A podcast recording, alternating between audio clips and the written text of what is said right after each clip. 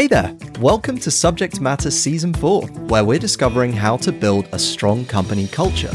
We're learning from fast moving founders and CEOs and how their cultures make customers want to work with them and talent want to work for them, in some cases completely remotely.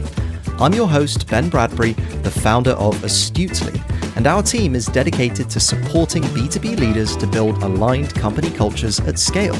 And now, let's get into today's episode. Today's interview is with Brian Ford. Brian is the co founder of For Purpose, a social impact platform modernizing what it means to be a philanthropist. He is also the host of Self Improvement Daily, a podcast that shares a unique personal development insight in two minutes every single day. He's been doing this for nearly three years at this point, every day, and it has just over 7 million downloads. And finally, he's a startup business development professional who recently took his startup RecoverX through an acquisition with an industry leader in the athletic recovery tech space. On this interview, we learn how Brian honed his podcasting intuition by publishing a thousand daily podcast episodes over three years. We learn why investing in your personal brand is about the relationships that you built and the opportunity that arose for Brian to co found a company together from it. And we learn what Brian discovered through his company acquisition and why there needs to be a punchy, digestible phrase that everyone knows and believes in order to create a strong company culture. This was a great interview, jam packed with nuggets. I hope you enjoy. Brian, welcome to Subject Matter. It's great to have you here. Thank you so much, Ben. I appreciate you. All right, well, let's jump into it. And when we originally connected two years ago in 2019, it was right around the time when you took the stage for your TED Talk and you talked about your philosophy of do it for the story that inspired you to get more out of life. One of the central themes of this was taking risks, and that in order to progress, you have to be a risk taker, you have to have skin in the game. So, I thought we could kick off by asking what's a risk that you've taken in recent memory that has made for a more meaningful story for you? I don't necessarily equate do it for the story with taking risk. I see it as more exploring opportunity and just seeing what the world has available to you. I think a risk usually involves some kind of trade off between, oh, how is my safety? What am I missing out on versus kind of the decision that you are choosing to make. Um, and when it comes to do it for the story, it's very much about just thinking abundantly in terms of I don't know what I'm missing out on. I don't even know what I have access to. Let me just get myself in this frame of mind and just kind of really receive what the world has to offer. You know, so do it for the story is very much about embracing the possibility of the world and letting it just kind of funnel and, and flow through you in the ways it's meant to that you might not necessarily have the recognition of creating for yourself. One of the kind of ways I stepped out of my comfort zone recently in the spirit of do it for the story happened two days ago. I got a random text from somebody. I didn't have their contact save. So I kind of like scrolled through and I saw that we had a brief texting history where he was in San Diego, where which is where I'm based one time, and he was trying to link up with me, being like, "Hey, cool, I'm in town. What are you doing?" It just fell through. It was very disorganized, and all I know is this guy's name is Jeremy, and he is he, we have a mutual friend, and he's like, "Hey, this person said to to be in touch." So I was trying to do it for the story that time and bend over backwards to see him. It just wasn't in the cards. But then randomly, probably nine months later, this random phone number texts me again. I have no idea who this person is. And he just goes, Hey, I'm driving down to San Diego. You want to link up? I'm like, Okay, cool. When? He said, Oh, I'll be there in an hour. And I'm like, Okay, I've got plans until this time, but sure, if you want to come by my place at 7:30, then we can run and grab ice cream, you know? So he's like, okay, cool, down, let's do it. And I'm like, I don't know who this guy is, but I'll do it for the story. Let's see what happens. Let's see what comes of it. Well, long story short, Jeremy shows up, and there's only one Jeremy that I know or kind of have in my network, and I should have recognized it was going to be him. But this is a person that I've done a lot of Zoom calls with. We have a lot of mutual friends. And it's funny because he didn't know who I was, and I didn't know who he was, but we just had this kind of understanding of, oh, this is the person that we're supposed to spend time with this evening. So that risk was I had no idea who the person was on the other line of this text. I just knew that there was some familiarity of course I I guard my time closely, but I was like, you know what? This thing just has the energy and kind of the aura of something that might be valuable, something that I might enjoy doing. So I took the chance on it and it ended up being a fantastic conversation. We walked around my neighborhood for an hour and a half and he taught me a lot of things and challenged me in certain ways that I'm taking moving forward and he and I are going to be collaborating on certain things too. So it's just like that mentality of let's see what happens and putting yourself out there in areas where you could fail, you could look like an idiot, you could feel stupid. But oftentimes, I'd say the far majority of times, that doesn't happen. You end up really enjoying the experience. You really get something unique out of it. That's what Do It for the Story has done for me in my life. It's created opportunity out of nothing time and time again. And that happened just a few days ago because I said yes to something that came upon my plate that a lot of people would have said no to, but I said yes. And now I have kind of an awesome experience and a new friend because of it. What I'm hearing there is that it wasn't so much because you didn't know who Jeremy was in person, you had to trust your instincts to look for a set of signals. And you were reading from this text, you were trying to understand is this something that's worth my time? And am I going to invest in seeing this person or not? Because everyone has trade offs, of course, and people that listen to this show, time is their most valuable asset. If you replay that interaction in your head, what were some of the signals or tells that you were able to see from your conversation with Jeremy that allowed you to come to the conclusion that this was an opportunity worth taking, this was a story worth investing in? It's about context, and you really have got to read into the context around you, right? So I went through that text thread and I remember, you know, one of my friends, Sarah King, who I just adore, was the person that he referenced. So I was like, okay, if he's a friend of Sarah, he's probably a good person, right? So there was kind of like, check that. And then a second angle of that was what were my plans for that evening? And I actually was kind of in a mood where I just wasn't feeling like myself. I was kind of feeling down on myself for certain things. And I was like, what usually picks me up out of this? You know, some like quality conversation, some social interaction. And then here, this came on my plate. And I was like, okay, if I have the availability and I know that this is something that fills one of my needs currently, then check, right? So it's going to be productive in one sense or another. But I think more than anything, it's intuitive, Ben.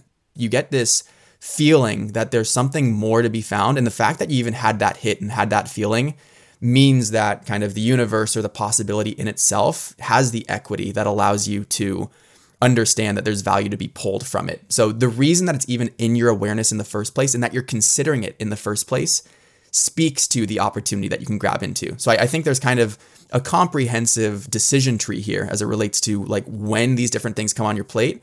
But you know, if you feel that pull, that pull is there for some reason. And if that pull is there for some reason, then do it for the story becomes one of the opportunities and one of the ways to actually extract value from it and to move through it to really pursue it. So those are some of the things I was thinking about. Like, am I safe? Okay. Is this person probably cool? Okay. Am I doing anything else? And, you know, what is the trade off or consequence to this? You know, there's nothing huge.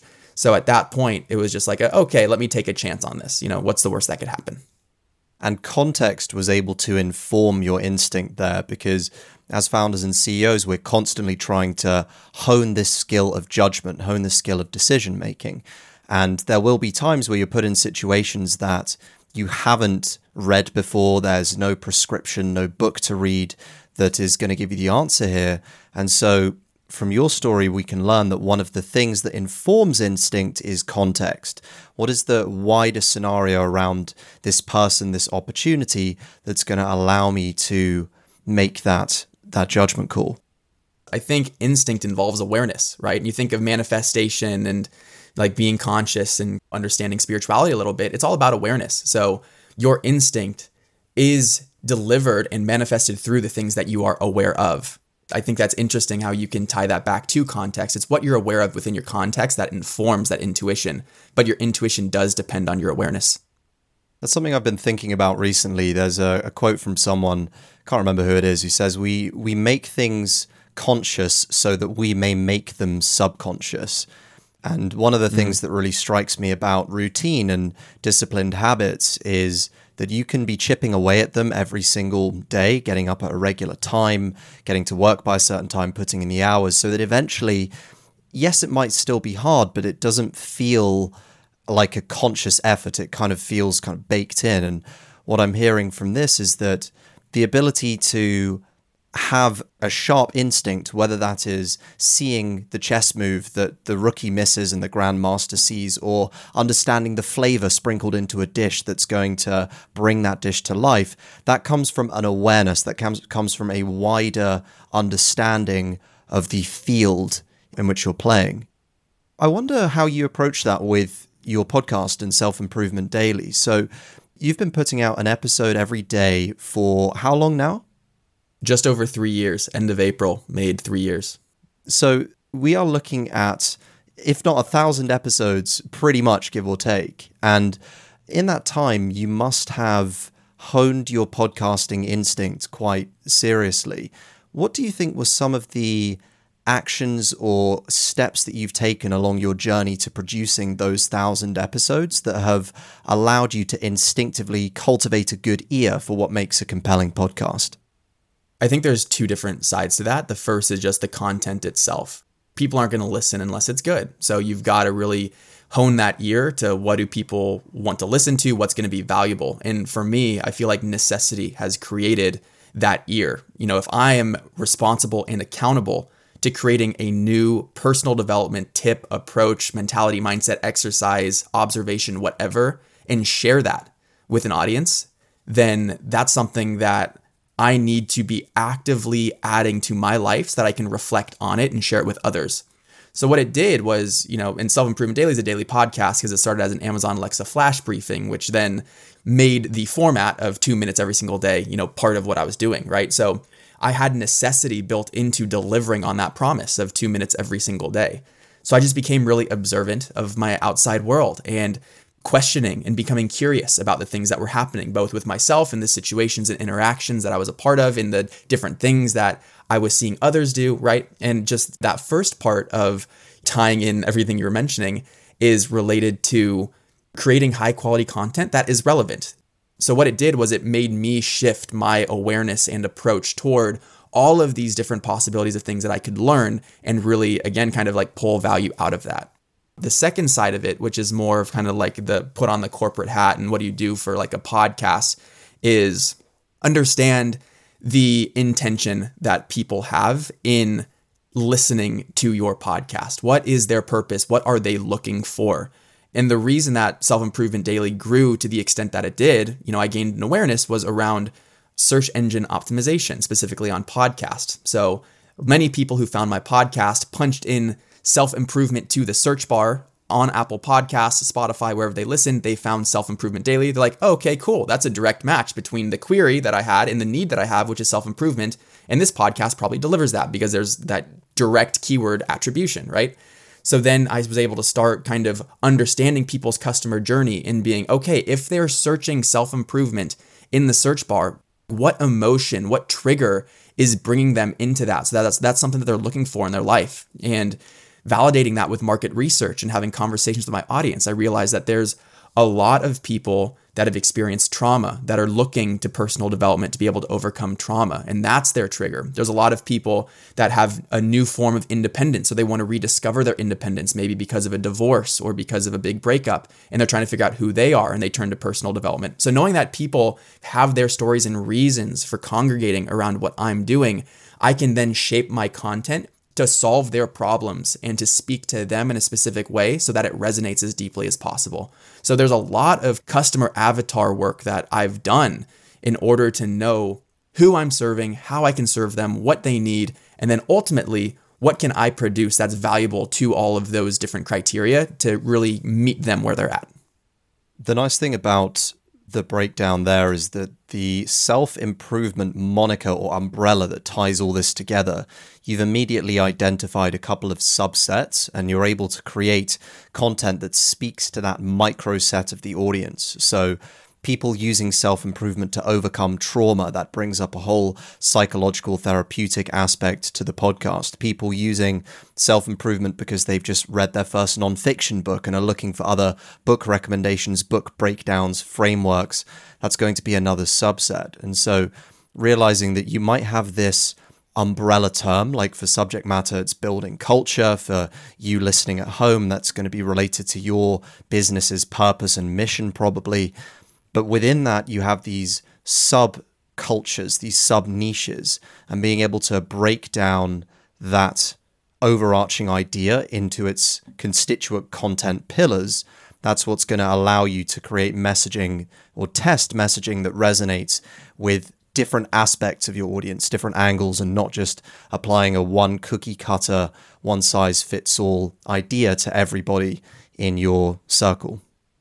It takes work you can use your intuition and impressions and kind of the first slice of what you think it is, but then diving deeper to ask those people what are their problems. You know, take the 20 minutes to grab a phone call with someone and have that list of questions that you're going to go through. It's not something that that happens on its own.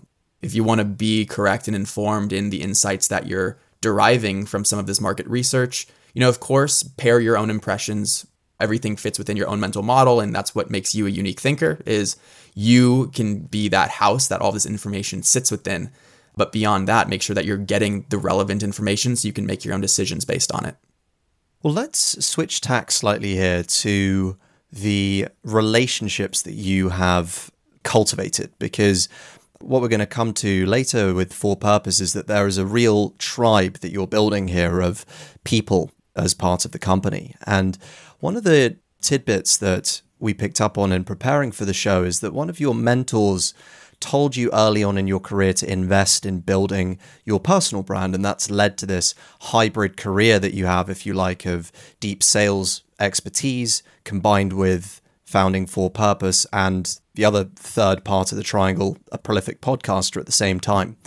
How has nurturing relationships with, say, your mentor, for example, allowed you to unlock these other additional opportunities in your career? If you had to quantify or measure the impact that these relationships have had on you as a co-founder and co-CEO of For Purpose, what would you say those that impact is?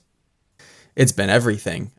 I feel like the relationships are the fuel and the lubricant to growth and accelerating what you're doing the point that you mentioned, you know, Brian Rashid is one of my early mentors. He's the one that encouraged me to get on LinkedIn in the first place, start creating content, building a personal brand. And that was just more a forward thinking approach to, okay, what's the way that the marketplace is shifting and how can you position yourself to be able to present yourself for different opportunities, you know? So that's what originally was my personal brand, but then self improvement daily and very much so through your guidance and actually introducing a self improvement sit down series, which is an interview series, allowed me to be able to lead with value with people that I wanted to bring into my corner. So being able to say, hey, I've got this audience of people that are aligned around this thing. Do you have a book to promote? Do you have a new podcast coming out? Do you have some campaign that you're trying to get more visibility toward? I was able to deliver some of the assets and value that I have to offer for people that I wanted to bring into my circle. When it comes to, you know, the idea of mentorship, it's all about reciprocal value. There is a reason they're investing in you, and there's clearly a reason, you know, you're investing in them if you're the mentee. I think that idea of mentorship, it's, you know, so many people are bombarded with messages. And if you want to stand out from the crowd, what can you do to help them? You know, lead with value, lead of service. It's just something that I've been able to do and prioritize throughout my entire life and I've made it a pillar to the way that I interact and approach people is how can I be of service because I know that is the most authentic and sustainable way to build a relationship. And ultimately, I don't want to have a one and done transaction with someone that I really look up to. I want to build a strong foundational infrastructure around this is what our relationship can be. This is how I want to relate with you. This is what I can continue to offer for you. And let me prove that to you. You know, and that's where a conversation like this on a podcast you know people can hear pretty quickly if you're smart you know what you're doing and if you've thought it through and if you've taken the you know time to learn about them and their history and ask good questions and stand out. That's kind of the first side of it on the personal branding is your personal brand is very much about who you know. What is your the proximity principle right? Like who is within your reach and who have you affiliated with previously? Because then that's going to be the magnet or the social proof that other people are going to use to leverage your platform or to, you know, to be able to exercise the value that you have to offer them. The fun side is then the creative side. So once you have that relationship and you have these mentors because you've been able to build your personal brand to get their attention, now what do you do with it? And the great story with that is yeah, a cascade of do it for the story actually. So I met Nir Eyal on the podcast because he had his new book Indistractable about to launch he has changed my life with his original book Hooked and then Indistractable. I was involved in kind of like the launch promotion and everything. So I brought him on the podcast. It had like a pre-version copy of the book that I read, was able to feature it, created all these assets for him, just really add value, right? So we ended up being friends on Facebook. It was through Facebook that I actually learned about who Case Kenny is. So Case Kenny is the podcaster, uh, New Mindset Who Dis. He's also the founder of PRSUIT, which is a big email list around personal development.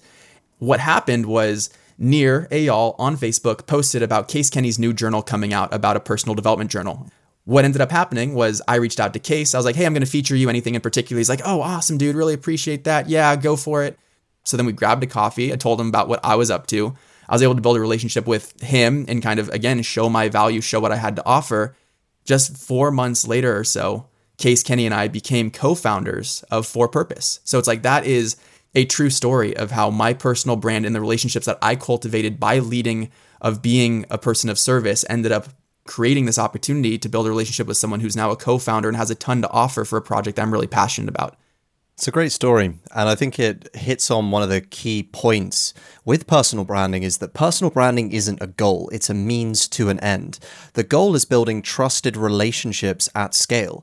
It just so happens that we have this tool called the internet, which allows us to facilitate that so quickly. You wouldn't have been able to A, distribute Case's, journal to the extent that you did without the internet, and B, meet up with him so quickly and, and connect we're in this ever accelerating world where those opportunities, those serendipity moments are clashing faster and faster than ever. So, seeing this as a vehicle to build the right kind of relationship is, I think, a great mindset to be viewing this through. That gives us a really nice segue into For Purpose. Congratulations on the uh, the one year anniversary of the baby turning one years old. That's um, thank you. Yeah, that's uh, that's exciting. Now, the, you co founded this to solve a generational problem that's not about how much you have to give, it's what you do with what you have. And on your website, it says that for purpose, or purpose is a lifestyle that anyone can live, and we're dedicated to changing the standard once and for all. Now, the problem on forpurpose.com, you say, is that there's a belief that the only way someone can make money is by volunteering or donating money. How did you guys surface this problem and realize that was something you wanted to build a community and a company around to change the way that the world sees it? As it relates to the kind of intention of For Purpose, it really did originate in response to COVID and us recognizing that we're all going to die. And a lot of people died in a short amount of time, just crazy with a global pandemic, right? So we're all going to die. And when we're on our deathbed, you know, you can think of Bronnie Ware and kind of the regrets of the dying and one of the, her insights there. But, you know, you also just think about meaning and significance. You know, when you do die, what did you stand for? What did you leave behind? I think a lot of people in those moments turn back to what difference did I make for others? How did I contribute to this world? There's kind of been an odd and unfortunate relationship with that idea of making a difference that has been almost indoctrinated by previous generations around the idea of, oh, well, you know, the best way that you can make a difference is by being a philanthropist, by donating a lot of money, by volunteering your time in significant major ways. And even you think of the Gates and Branson pledge, which is the billionaire's pledge or whatever. It's about many billionaires are donating half of their net worth to causes. But if you actually go to the Giving Pledge website, it says at the very bottom saying, if you don't have a billion dollars, you know, that's okay. You can still get involved in your local community, which is just such a disempowering thought, being like, oh, well, what you have to offer isn't anything compared to what the people in our group have to offer. And I think that that's just representative of the relationship a lot of people at large have with philanthropy and social good. Ultimately, at For Purpose, what we're doing is we're modernizing that relationship and that definition of what it means to be a philanthropist. A philanthropist is thought to have millions of dollars to donate. They're thought to have their name on a building somewhere for their contribution. And they're on the board of advisors of a nonprofit, right? These are really high leverage and impactful social opportunities, but they're not necessarily accessible to the everyday person. So, what it does is it creates this separation between the ideal of the philanthropist that everyone sees in headlines and your personal means. What do you actually have to offer? And with that incongruency, people shy away from the idea of social impact because eh, what I have to offer isn't enough compared to what I see others doing. And even if you think about the major issues in the world, pollution, carbon emissions, etc., how can your single contributions of limiting my own plastics and carpooling to work or having an electric vehicle, how does that offset the major emissions and the major uh, waste management issues that we have in the world? Mm. It's hard to see that as an individual. And that's where For Purpose comes in, is we do two different things. First, we feature everyone about their social impact regardless of the size. So we celebrate someone who donates $5 just the same as someone who donates $500,000 because it's the intent to give back within your means that matters. We democratize that process and we help people realize that yes, you are uniquely capable of contributing singularly as an individual. What you do have to offer matters. But then the second step is, you know, with respect to that larger change you want to see, you're taking action alongside a community of other people that are aligned and on purpose and wanting to contribute in the same way, now your single contribution is one of the drops in the waterfall of change. And that waterfall is only possible with every single drop falling the same direction. So, by getting people together within their own means and adding them together so that they can collectively approach these issues and you can collectively measure your impact because you're part of this larger group, now you start to recognize that you can make a difference, right? You can be a change maker. The root etymology of the word philanthropy is philo anthropo. Philo meaning love and anthropo meaning mankind. All you need to do to be a philanthropist is love mankind. You don't need millions of dollars. And I feel like we have this backwards definition around how we can make a difference because of the standard that has been set by past generations. So, you know, this movement for purpose is about re educating people on their ability to contribute, how, when they get involved, it does make a difference, and cultivating that energy and lifestyle around impact versus transacting with impact as we currently do in the nonprofit sector with volunteering and donations. So it's broadening that lens by which we see social impact and helping people recognize that they fit within that lens in that spectrum in their own way. There's been a pretty prolific story in the news in recent weeks, which I think adds to the for purpose thesis in a really neat way, which is the catastrophic attempt to found the European Super League. So, here in Europe, for those of you who don't know, the biggest football teams in the continent decided to get together and they were going to make what they called a Super League. So think Barcelona, think Juventus, Chelsea, Arsenal, all of the biggest clubs in Europe basically, with a few exceptions, decided they were going to band together and break away from their constituent leagues. And this is going to basically make them more money. It was going to concentrate more power and more capital in this little league. The broadcasting rights to see these best clubs would be through the roof, and they would be the kind of sole hub of top tier European football. Now, the footballers didn't oppose them. The press had some backlash, they didn't really oppose them. Governments got involved pretty serious, but again, probably still would have gone through.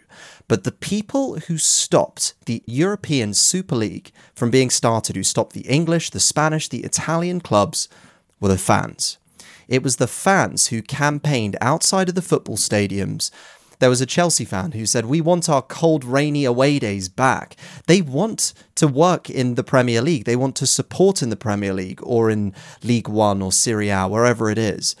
And within a matter of days, some of the most powerful people on the planet had to get in front of a camera and issue an apology. We are talking like Roman Abramovich, we are talking billionaire football club owners from all over the world were forced to say, You've crossed a line, you've gone too far, and the people are taking back power. The interesting thing there is that you might be wondering, well, where's the parallel? But sport acts as a really nice microcosm of human psychology. It has competition, it has pride, it has rivalry, it has teams that win and lose, everything that goes on in life and business. And what we can learn from this is that it is ultimately the fans that hold control. It is the masses, the people who show up. And if you're listening to this, unless we do have a rogue billionaire or two listening to subject matter, which I doubt, you are probably one of those fans. You are one of the people who has the power. And it's when those people come together and are able to unite under a common goal we have more pushback than we might think. And the media does a very good job of saying the rich get richer, the poor get poorer. But actually, it doesn't matter how much you have so long as you're able to align behind a common goal. And I think that's the really nice thing about For Purposes. your thesis definitely supports this idea that change can start at the bottom up. I love that idea. I'm a big soccer football fan. I played college soccer. So yeah, I was watching that closely, just being like, and I knew from the very beginning, like that is just a horrible idea. And then yeah, everyone realized it was. I think a, another parallel to that is the revolt of Wall Street bets on Reddit, right? And how everyone started shorting GameStop in order to counteract what the, you know, the big traders were doing on Wall Street. I think that is another example of how the people stood up and the people were able to change the way that society was behaving. I don't know enough about that example to get into detail, but it's kind of a similar premise, which is I think technology has facilitated this information to get out where people's voices are louder than ever. And people can find groups and others that align with their belief system for better or worse that empowers them to drive change. And I think that's a, a really eloquent example in bringing that together. At For Purpose, the ultimate goal is for us to create that collective shift in the way that capitalism and commerce works, right? So if we have more people that are embracing their impact, they're making decisions that are in alignment with the change they want to see, they are more likely to purchase consciously, they're more likely to recommend conscious brands, and the people that drive the marketplace are the consumers. So if we start getting consumers to prioritize impact and really highlighting the quadruple bottom line that is developing, right? Profit, people, planet, purpose. The quadruple bottom line that's emerging, brands are going to be accountable to answering to that if they want to continue with business. So that's the exact same idea as we are a by the people for the people movement that wants to see a better world. We know that sure the carbon emissions and the waste management issues that are happening from mega corporations are impossible to offset with our singular contribution. But if we together start changing the supply demand curve a little bit and making these corporations more accountable to some of the things we want to see in the world, we can do it. We absolutely can do it. And we just need a roof to all sit under in order to make it happen. So that's what For Purpose is. It's home for those who want to see a better world. And we try and squeeze as much out of everybody as we can in their personal habits, but also in their advocacy so that we can educate others and teach others about this vision for the world that we see and how we're going to be creating it together. So let's flip it on its head for a second. We've talked about the grassroots dynamic of the community. Some of our listeners are founders and CEOs who are more experienced. And let's say they want to get involved with For Purpose and perhaps they have more experience to offer. They can teach people in other ways. They could be that mentor that you mentioned that was able to put you onto personal branding that started this journey to co founding for purpose years later. So, what is the role of someone who perhaps is a bit more advanced, who does have more of that impact? Where would they slot into for purpose? So, one of the events that we did was we actually hosted an impact workshop for a nonprofit in Nigeria called Chess in Slums. I was able to connect with one of the founders and tried to understand the four greatest problems he was facing as it came to the ways that he was trying to bring his vision into the world, the way that he was trying to drive change through his cause, which Chess in Slums is educating kids in Nigeria through chess. It's connecting them internationally with other kids, helping them realize the value of education, and even is a, a, conduit to providing internet access for these kids in remote villages in Nigeria, which is obviously a huge accelerant of education, right? So we had this impact workshop and we had people in our community come in and provide consultative advice directly to the founder of this nonprofit about, hey, so you've got an interview with CNN coming up. These are the different talking points you need to make sure that you focus on. Hey, so you have this business development opportunity with chess.com as a partnership. How can you make sure that you get the most out of this contract and that you get your rights in place in advance? So, people with this expertise, if you think of charity work, right, it's either manual labor or it's donating your money. It's not highly skill in, skill investment. It is kind of more of that general application of your body. But what we're trying to do is create unique skill based opportunities for people who have a lot to offer to be able to add that in a comfortable and easy way to nonprofits who can benefit from it. So that's the first side of it is kind of a community event around supporting a specific nonprofit and using your skills intelligently in service of that nonprofit or cause, whatever it might be. What I believe to be true about a community and a community based organization is it's not about the organization to be on stage, it's the community members who are the, on the stage that you've created for them. So, one of the things that we want to incorporate is bringing people who have big ideas for the world that they want to see. It's like, hey, in my local community, I see this problem. I don't necessarily know how to get it off the ground. We can bring talent from the for purpose community to workshop these new ideas that are budding from within our community to give them all of the tools, resources, and thoughts expertise, experience they need to be able to realize that vision to create the local change that they feel called to serve. So it's being able to connect these skilled and, and highly intelligent people with a lot to offer into this more like social impact and social change space so that now everyone's applying their skills toward this sector. And then that will be the catalyst that allows someone in the community to realize their vision for a better world, right? So it's this collaborative approach that we're really trying to embrace it for purpose, where we're connecting people, we're connecting skills, we're connecting ideas. Ultimately, we're building relationships around some of these things that we're all inspired to do. And and we just want to be that hub and that home for people to feel comfortable enough to stand up and say, I don't want this in the world anymore. I want to fix it. Who's going to help me? That's down the road, right? That it takes a lot of infrastructure and time to build there, but knowing that that's part of the vision and already having executed an event that succeeded in that way is a, an optimistic point that we can build around as it relates to the future of for purpose and our community's con- contribution in that way. So realize that it doesn't matter where you're coming in at. The skill that you have is irrelevant really. It's the it's the mindset that underpins that. I think a good way to look at collective mindsets is culture. And this is the theme of our season. So I'd love for you to define, first of all, Brian, what culture means to you as an idea. I think culture is more felt than described. Culture is very much around the frequency that you're putting out that other people are responding to. I think culture is collectively created. Of course, leadership has the ability to instill a certain culture and set the tone for the way that other people fit in to a certain culture or a certain organization. Culture is an energy that pervades the people that are exposed to the organization, both internally and externally. When it relates to for purpose in our culture, one of the first things we did was list out some of the values that we want to live by, right? So we talk about being of service, gratitude, inclusivity, being able to make sure that these are incorporated in everything that we do. And just getting on the same page in advance allows that just to be integrated and embedded in a part of everything we do.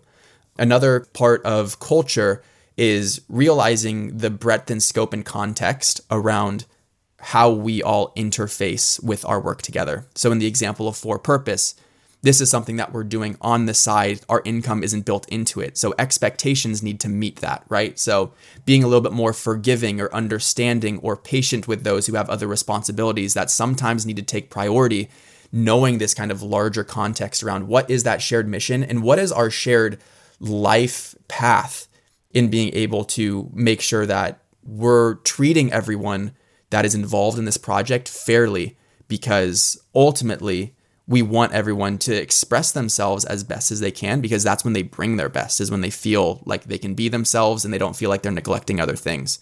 So to me, culture are just some of those values that you have integrated into the way that you do things and setting that example through the decisions you make, the way the interactions you have, the things that you do that then diffuses into everything related to you know the organization and those who who interact with it. So that goes to the community members as well in terms of our sensitivity and understanding of who they are and where they're coming from. I like this definition or this idea that culture is values integrated into the way that you do things. What was one of the big decisions that your founding team made with For Purpose that you feel like was fueled by the values that your company upholds? The best example of that would be our incorporation status, right? If we're in the social good space, there's a lot of gray area in terms of, oh, are you a nonprofit? Are you a for profit? Are you a benefit corporation? Are you a social enterprise? Are you this? Are you that? Right? So there's a lot of decisions to make as you're trying to make a difference. You know, there's different designations and everything embedded in that. And one of the values that we decided upon was innovation and disruption. And again, like if we're talking about modernizing what it means to be a philanthropist, like that is a disruptive idea. That is forcing people to think differently. People pause. So we want that innovation and spirit of kind of iteration to be part of what we're doing. So in doing so, it would probably make more sense given what our goals are to create a nonprofit around for purpose because our decision was to, you know, we're not getting rich off of this. You know, we have separate jobs. If we end up generating income, sure, but this is going to be a fair income. We're trying to create a better world, and this is not going to be that venture capital big exit that we're all looking for. With that in mind, how is that reflected in the decisions that we're making? So it came back to this distinction of what's our incorporation status. A nonprofit is that traditional way of thinking. It's linear, you know, you know what's expected of you. There's a lot of different things that are imposed upon you that would restrict us in terms of the things we want to accomplish. And given that we chose that innovation, disruption, is going to be something that is foundational to what we're doing, then that is not compliant. That decision to be a nonprofit isn't compliant. Then, you know, we got creative. It's like, well, if it's a for profit, that doesn't hold us accountable as much to, or at least, you know, through the lens and perception of other people to what we're trying to create. So that's where we kind of found that middle ground of being a public benefit corporation. But I, would say that's kind of an example of how we had options in front of us. We thought through what our values are, what the implications of those values are in the decision specifically. And then from there, we were able to make the decision that was in alignment with those values. You said something really interesting at the end, which is it's not just the values you have, it's the implication of those values. I'm seeing this as a really powerful mental model. I think I'm going to steal this from you, to be honest, which is the idea that we have company core values and then thinking through, okay, well, if we're applying them to help us see around corners and understand where this is going to end up, what is the implication of that value? So, we are going to become a public benefit corporation. What does that imply? How does that change the decisions we make every day? Here at Astutely, one of our core values is EQ before IQ. So if someone's had a really long day and I'm going to apply EQ before IQ, what is the implication of that value of saying, actually, they might have just worked 10 hours today. Maybe don't give them another task, or maybe push that till next week. Give them the space to recharge, recover, whatever that might be. But being able to take a step forward and not just see values as this static piece of paper that people look at once in an all hands meeting or a monthly town hall, but that is something that people apply and they apply because they are consciously thinking about the effects that those values might have in their on their day to day. Yeah, certainly. And it's something that kind of relates back to personal development too. I mean, because when it comes to your own choices and behaviors, you know, something I'm a strong advocate for is making the one decision that makes 99% of your other decisions. So if you set the tide, set the values, and then now you're accountable to integrating everything else that happens within that original intention, then it's going to be able to point out the options that don't fit. Sometimes decision making isn't about choosing the right thing, it's making sure you don't choose the wrong things. Being able to have those values not only existent, but literally, you know, being spoken into the things that you're doing and woven into the decisions you're making is a great way to, I think, inject some more culture and the values of your culture into the sustainable operation versus just the headline, let's point to it on the wall kind of relationship. That's a good analogy. And I like what you said as well that making decisions isn't necessarily about choosing the right thing, it's about making sure that you're not doing the wrong thing. Maybe we could, for our final segment, talk about the startup that you have recently just taken through acquisition, RecoverX. What's it been like seeing the difference between your culture at your original company and now merging into a larger culture at your acquiring company? Has that changed the way that you think about company culture on the whole, or perhaps another way to think about it is if that has provided any interesting parallels or distinctions between the two? It has been a process for sure. Yeah. So to summarize that, I was kind of the customer facing everything for RecoverX, which was a startup rehabilitative device company. Uh, don't really give myself a title because in a startup, it's hard to know what it is, but just customer facing everything and then integrated and was acquired in December by Hyperice, which is a leading recovery technology company. Partnerships with uh, NFL, MLB, PGA, NBA. Patrick Mahomes is an investor athlete. You know, like we have access to crazy talent now, which is definitely accelerating our vision for what we're doing. And of course, the exit is nice for all of our bank accounts. But what's been interesting is how drastically the culture shifted. It's been an entirely different job. Even though I'm working in the same industry and talking to a lot of the same people externally, the ways that I need to do that have certainly changed. I think as it relates to culture, so reflecting on RecoverX, we had a very collaborative culture. We were very in tuned with what everyone was doing because it diffused or kind of leaked into what we were doing to some shape or form. We had weekly meetings where it'd be like, okay, what's on your plate? What's the progress that you've made so that I know just as well what's happening with our software development as I know with our marketing campaigns. And everyone on the team had that same kind of level of knowledge.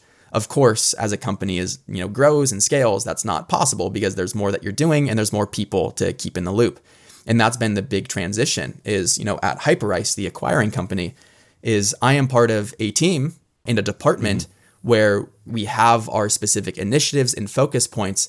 And then it's up to us to reach out and figure out the information that rounds our understanding of what else is going on within the, the machine so that we can use that to inform the way that we handle our specific department.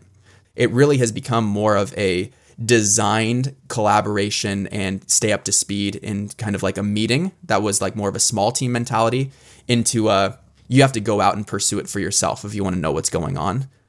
You know, at RecoverX, we had more implicit values we never really talked about exactly. Oh, this is what we're standing for, the change that we want to create. But, you know, since we work so closely together, we just were on the same page. At Hyperice, what I've noticed is if you want to really create an effective culture around your vision, there needs to be a punchy, digestible, easy to understand expression that everybody in the company knows and believes in. So, that version of it, that expression at Hyperice is we are helping everybody on earth move better. And it's because it's a physical recovery company, meaning that there's different rehabilitation modalities that help people if they're, you know, in chronic pain, post injury, if they're an athlete, if they're even senior care. So all of our efforts are around that core vision to this is what we're doing is we're facilitating a world where everyone on earth has the access to these modalities so that they can move better. If we wanted to go into the 10 different checkpoints to success within Hyperice, there would be retention issues if we asked everyone to learn about that, right? It just wouldn't necessarily be possible because now you're taking time out of people's day to go to do this thing and then you have to make sure it's correct. Are you going to test them, right? You know, it's it just becomes difficult. Of course, you can make that information accessible, but when it comes to your responsibility as a bigger corporation, I've come to understand that you've got to simplify that mission statement as much as possible so that everyone can quickly pick it up and use it for themselves. So that's probably the the biggest kind of culture shift that I've noticed. It's it's turned into from originally a larger kind of more nebulous and dynamic vision into a this is what we're all bought into and it is plain and simple. And I can imagine that as the company scales, the access that frontline workers, if you like, have to the leadership team right at the top, the C suite diminishes because there's more people in the company. Hyperice having over 100 employees, you're going to naturally have a, a, gap in the organizational structure. If you extrapolate that out to thousands of employees or tens of thousands, hundreds of thousands, looking at like an Amazon, a Facebook, I think Amazon's over a million now, you need to have the exact same purpose and mission branded across the company. So no matter who it is, whether it's the warehouse worker loading the boxes or the chief marketing officer about to pivot the whole marketing strategy for the next quarter, they are aligned on the same purpose or the same mission. And it's that simplicity that I like that you you called out there that makes that accessible or possible. Yeah, and it's something that I have been observant of. I haven't had to necessarily build that for myself. You know, I hope with For Purpose as it grows that, you know, we're going to get creative about how we can make sure that everyone has that same core message and they can rehearse it and speak into it and believe it and feel it just like the founders do. But that's going to be a, ch- a challenge that I'm excited to come across. And, and culture certainly is going to be a focal point to what we're doing because ultimately what we're trying to create is people that are aligned around a common good. And I think culture is that articulation of people who who relate with each other. You know, there's an element of culture that almost is the demonstration of that specific shared vision. So time will tell, um, but I'm excited to continue to grow into that. You're right. It's going to be an exciting journey, Brian. We are all rooting for you. And I think that's a great place for us to leave today. Where, if people want to keep up with you, want to keep up with the work you're doing, where are the best places for them to find you online and follow your journey? You can hear from me every single day on Self Improvement Daily, the podcast. You just type in Self Improvement Daily into whatever podcasting platform you prefer. If anything stood out to you about social impact, uh, even if you have relationships with people in the nonprofit sector, if you run a conscious business, or if you're just looking to activate that side of your life a little bit more, then For Purpose is your home. So go ahead, visit forpurpose.com, F O R purpose.com, and I'd be happy to chat with you about it and share more about it. So you can email me, Brian, B R I A N, at forpurpose.com. I'd be happy to share how you can get involved and, and what we have in store for the months and years to come. Fantastic. Brian, this has been awesome. Thanks for coming on the show. Thank you, Ben. Appreciate it. Hey, it's Ben here. Just before you head off, one quick thing. This podcast teaches you the skill of empathetic communication. And if you're interested in accelerating your empathetic communication and to start applying it to your brand and business, we've created an actionable five step checklist which breaks down the exact steps you need to take to unlock this skill and start creating messages that connect with your customers and employees' heads and hearts. You can download it for free over on our website, weareastutely.com. Thanks for listening, and I'll see you next time for another episode of Subject Matter.